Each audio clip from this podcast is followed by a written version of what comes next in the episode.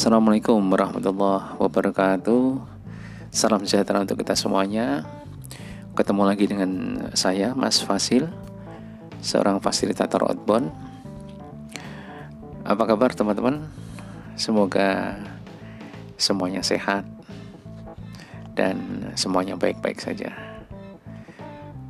Ini di podcast ini uh, Masih saya akan tetap Eh, berbagi, sharing, bercerita dengan teman-teman semuanya terkait dengan dunia outbound.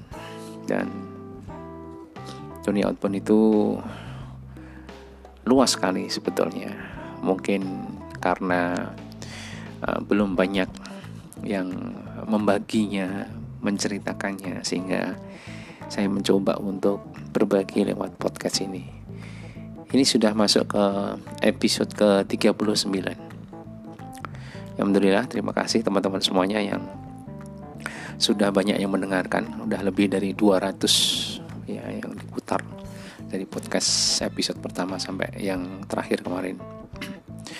Uh, teman-teman semuanya uh, untuk podcast yang ke-39 ini saya akan mengambil uh, atau melanjutkan lebih tepatnya eh, dengan tema-tema outbound itu yang saya ambilkan dari buku experiential learning lebih seru daripada outbound. Dan ini adalah kalau saya lihat di buku saya akan coba untuk memberikan definisi outbound yang uh, pamungkasnya ya. Outbound itu apa sih? Banyak sekali yang sudah saya sampaikan tentang outbound itu adalah keindahan, puisi, outbound itu adalah sebuah apa ya istilahnya itu kerjasama, ah, macam-macam sekali. Ya main angklung, ah, macam-macam ya, ya seperti itu. Tapi uh, sebagai episode yang berkaitan khusus tentang apa itu outbound yang di episode ke-39 ini akan saya sampaikan bahwa outbound itu adalah luar biasa. Wah, seperti apa isinya? Ikutin sampai selesai oke eh, kita jeda sebentar.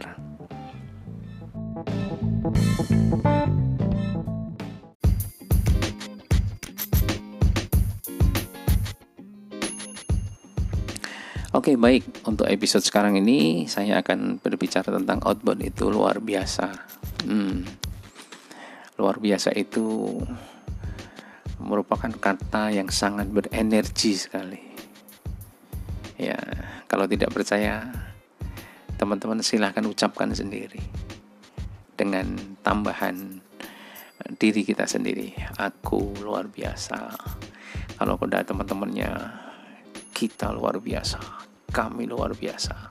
Eh, ini nggak ada hubungannya dengan kemarin ya yang deklarasi ketika segala macam ya bukan ya. Ya, coba dikatakan dengan oh, apa namanya dengan yakin kayak gitu. Pasti deh kerasa itu. Kata luar biasa ini energinya tinggi sekali. Nah eh, tentunya kita berharap juga pengen menjadi seseorang yang luar biasa. Dan eh, outbound ini hanya salah satu saja. Eh, mungkin sebagai alat atau sebagai metode untuk menjadikan atau untuk mengingatkan kembali bahwa manusia itu sebetulnya juga makhluk yang luar biasa. Ya, luar biasanya di mana karena kita dikasih atau diberikan oleh Tuhan itu adalah akal. Ya. Dan itu harus apa ya istilahnya itu dikembangkan. Sesuatu yang sangat uh, mempunyai potensi pengembangan yang luar biasa sayang sekali kalau tidak dikembangkan. Nah, ini yang uh, sebetulnya yang untuk mengingatkan kita semuanya bahwa memang manusia itu adalah makhluk yang luar biasa. Tetapi kadang-kadang kita nggak percaya diri dengan itu sendiri malahan gitu ya. Nah, mungkin salah satunya outbound itu mengingatkan bahwa ya kamu itu luar biasa. Tinggal sekarang bagaimana kamu bisa berkarya yang hasilnya juga luar biasa. Berkarya yang luar biasa itu apa sih? Sederhana sebetulnya itu. Itu bisa bermanfaat untuk orang lain. Orang lain itu siapa? Oh banyak sekali. Ya mulai dari lingkungan kecil ya keluarga kita ke komunitas kita sekolah kita kampus kita kemudian eh, organisasi dan segala macam lah. Tapi manfaat manfaat dalam artian itu adalah memberikan sesuatu yang menjadi lebih baik ke orang lain kayak gitu. Yang tidak semangat menjadi semangat yang putus asa menjadi bisa berharap kembali yang pesimis kemudian menjadi optimis ya yang harapannya kelihatannya kalau sudah pudar itu menjadi lebih terang benderang lagi yang tidak berkarya akhirnya menjadi berkarya lagi yang permusuhan akhirnya menjadi apa bekerja sama yang malu-malu takut-takut akhirnya menjadi berani itulah hal-hal yang sifatnya luar biasa jadi eh, bagaimana itu kita bisa lakukan ya pasti pastinya salah satunya lah saya mengatakan karena ini topiknya tentang masalah outbound ya salah satunya adalah kegiatan outbound. Kegiatan outbound seperti apa? Nah, itu masalahnya lain ya. Seperti yang pernah saya sampaikan bahwa ada ada empat bidang yang selalu apa uh, di dalam outbound itu sendiri gitu ya. Recreational, edukasi, development sampai terapeutik kan.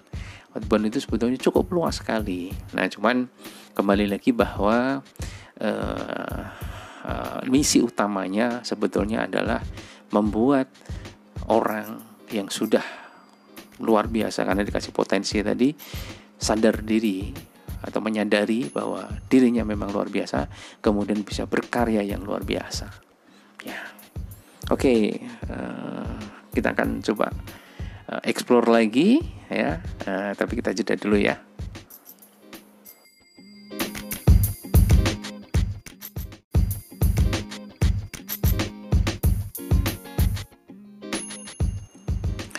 Baik, kita lanjutkan lagi.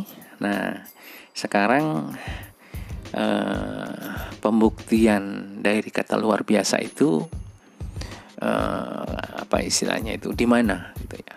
Ya, pastinya di dalam kehidupan sehari-hari, ya. Kalau di dalam outbound itu ada istilah fasilitator, kemudian memfasilitasi, facilitating, anda seorang fasilitator kepada pesertanya. Sebetulnya dikatakan seorang fasilitator itu sukses. Ya memberikan fasilitasi kepada uh, orang lain ya, dalam hal ini mungkin peserta kayak gitu itu adalah ketika peserta itu setelah selesai kegiatan pelatihan kemudian dia kembali lagi ke rumahnya kembali lagi ke pekerjaannya kembali lagi ke kehidupan sehari-hari dia sudah bisa atau sudah mampu memfasilitasi dirinya sendiri itu salah satu capaian yang paling luar biasa. Jadi sebetulnya kalau dirunut kata luar biasa tadi, kemudian kaitannya dengan masalah fasilitasi, fasilitating, kayak gitu.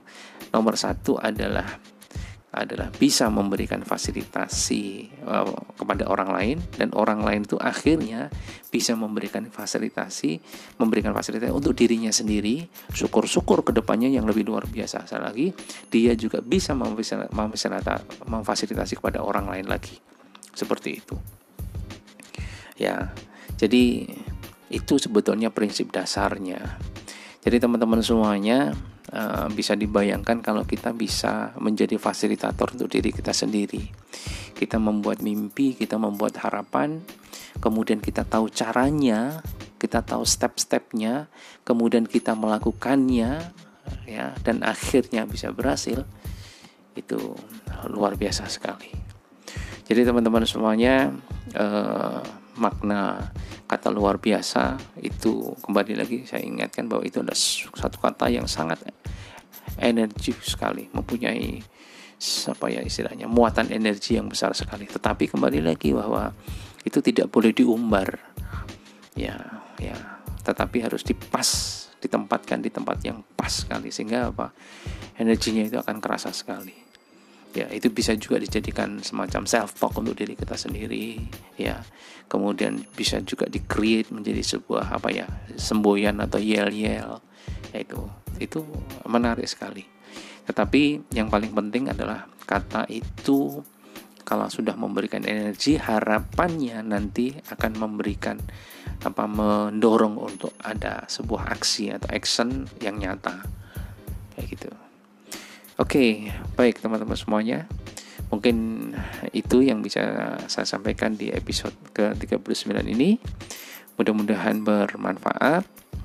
Uh, semuanya teman-teman mudah-mudahan tetap sehat ya di dalam situasi pandemi ini yang semakin hari semakin kata teman saya itu semakin lucu ya angkanya semakin tinggi kemudian kemarin juga kita ada dapat kabar eh, PSBB ya, total ya di Jakarta dan mungkin di kota-kota lain dan sebagainya jadi ya kembali lagi saya juga ikut mengingatkan bahwa kita tetap jaga kesehatan, imunitas kita ditambah, ikutin protokol ya, setiap keluar rumah kita pakai masker, jaga jarak dan cuci tangan. Ya, kita jaga kebersihan lah, prinsipnya adalah itu. Oke, mudah-mudahan teman-teman terus bersemangat, terus berkarya dan apa yang kita berikan atau apa yang kita lakukan mudah-mudahan juga bisa bermanfaat untuk orang banyak. Terima kasih, Matur. Assalamualaikum warahmatullahi wabarakatuh.